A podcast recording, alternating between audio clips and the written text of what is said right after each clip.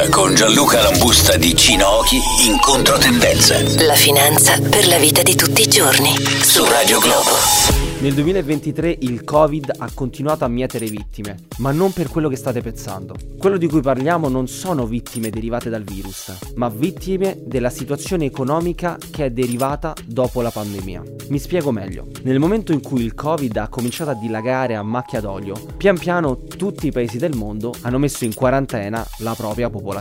Di conseguenza i consumi, quindi l'economia, hanno subito un drastico stop. Per sostenere l'economia, le banche centrali hanno cominciato a stampare moneta. Facendo ciò chiaramente hanno immesso tantissimo denaro nell'economia che ha creato quello che è il fenomeno dell'inflazione. Ma cosa c'entrano le vittime di cui stavo parlando poco fa? Al nostro puzzle manca ancora un tassello ed è quello della guerra tra Russia ed Ucraina. Conflitto iniziato nel 2022 e che ha causato una crisi energetica di dimensioni globali che unita all'inflazione ha creato un mix letale per i nostri consumi. Un articolo dell'Economist di maggio 2023 evidenziava come durante l'inverno 2022-2023 siano state più le persone a morire di freddo rispetto alle persone che sono morte di Covid. Questo esempio l'ho portato appositamente per farvi capire che quello che accade nei telegiornali, ma soprattutto quello che accade nell'economia, che è intangibile,